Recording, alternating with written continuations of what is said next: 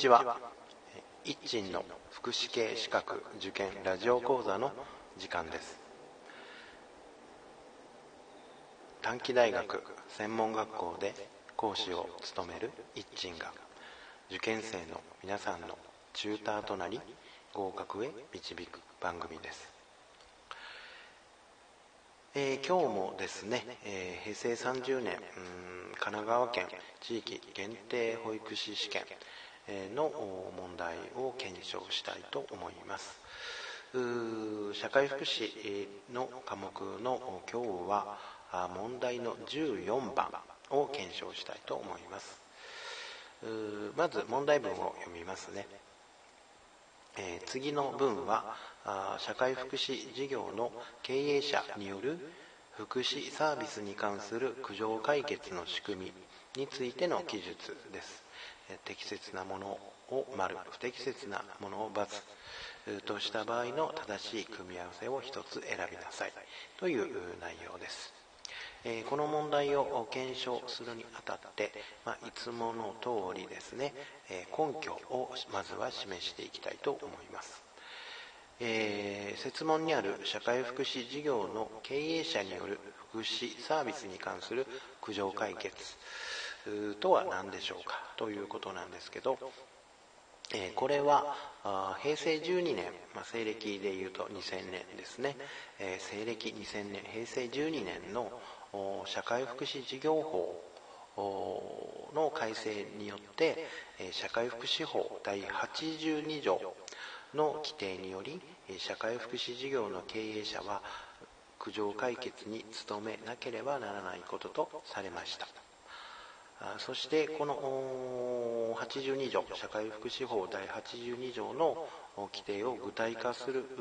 ものとして、えー、社会福祉事業者の苦情解決が円滑に機能するために、えー、指針が作られました。ということですね、えー、ですので、え、この指針にそ、えー、にのっとった形で、えー、社会福祉事業者あ事業の経営者は苦情解決に努めていくということになります。でその、まあ、社会福祉法第82条の文、条文ですけども、えー、タイトルとしては社会福祉事業の経営者による苦情の解決とあります。第82条社会福祉事業の経営者は常にその提供する福祉サービスについて利用者などからの苦情の適切な解決に努めなければならないとされています、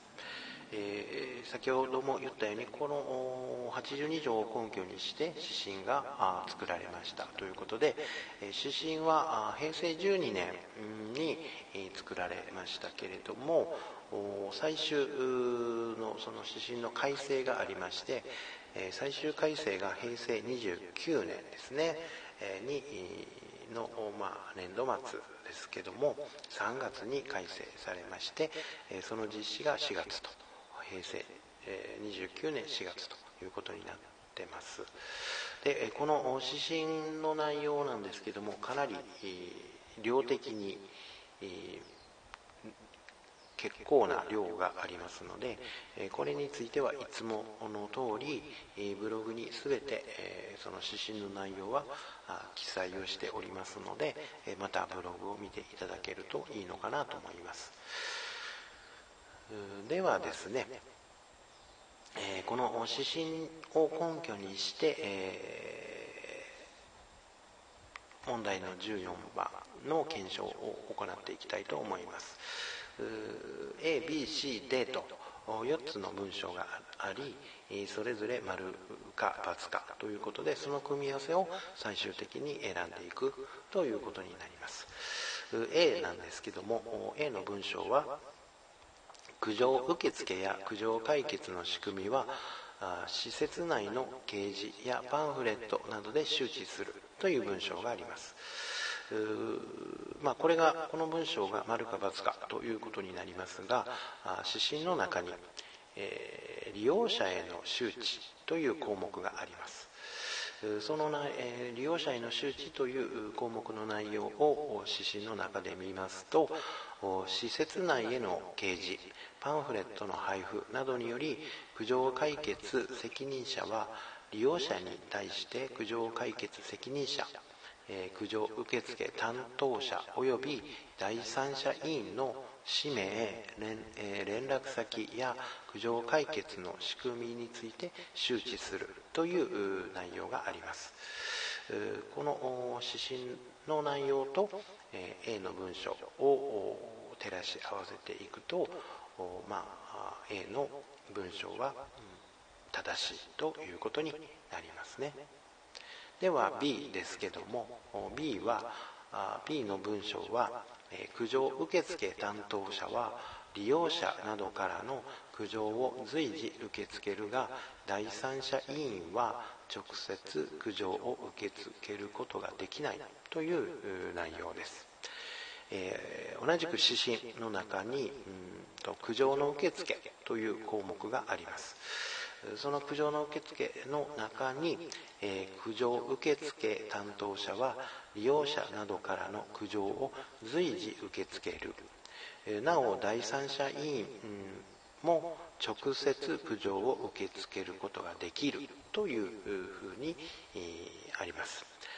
ですので、えー、この指針の内容と B の文章を照らし合わせると B は第三者委員は直接苦情を受け付けることができないとあるので B は正しくない、まあ、×ということになりますね。えでは C ですけども C の文章は、え苦情受付担当者は苦情の受付から解決改善までの経過と結果を記録に残し苦情解決責任者は苦情解決結果について第三者委員に対して報告を行うという文章の内容です、え、指針を見てみます、え、指針の中に苦情解決の記録報告という項目があります。その項目の中に「あいう」の「あ」として、えー、苦情受付担当者は苦情受付から解決改善までの経過と結果について書面に記録をするとあります。そして、えー、あいうの「い」ですけども苦情解決責任者は一定期間ごとに苦情解決結果について第三者委員に報告し必要な助言を受けるとあります。でこの C に関してはちょっと迷いました、えー、なぜかというと C の文章ですけども苦情解決結果について、え、苦情解決責任者は苦情解決結果について第三者委員に対して報告を行うとあるんですけれども指針はさらに報告をし必要な助言を受けるという内容なんですね、え、ですのでうんと、まあ、C の文書報告でとどまってるんですけども必要な助言を受けるという記載が C の文章の中に記載がないのでうんこれは丸なのか、まあ、正しいのか×なのかということは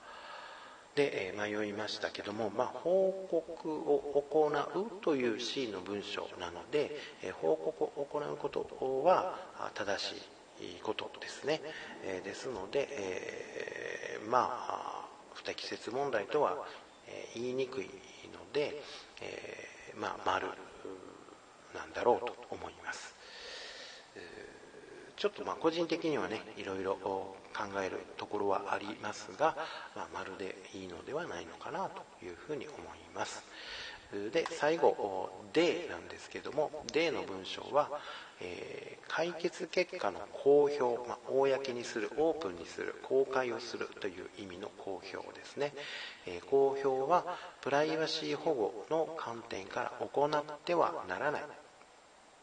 という内容です。え指針の中に、解決結果の公表という項目があります。その内容は利用者によるサービスの選択や事業者によるサービスの質や信頼性の向上を図るため個人情報に関するものを除きインターネットを活用した方法のほか事業報告書や広報誌などに実績を掲載し公表するとあります。えこれに関して言うと C はプライバシー保護の観点から行ってはならないとありますね。えでも指針の内容はえ個人情報ですね。個人情報に関するもの以外は公表をするとありますのでえこの例の文章はあま間違い×だということになりますね、え、まあ、以上が問題の14番。の検証なんですけれども、まあ、この問題に関して言うと指針の内容から全て出題されているということになるので苦情解決に関する勉強学習はその根拠となる社会福祉法第82条を基本にして具体的な内容として指針の中身を見ていく。いうことが勉強なのかな学習なのかなというふうに思います。ででは以上です。さようなら。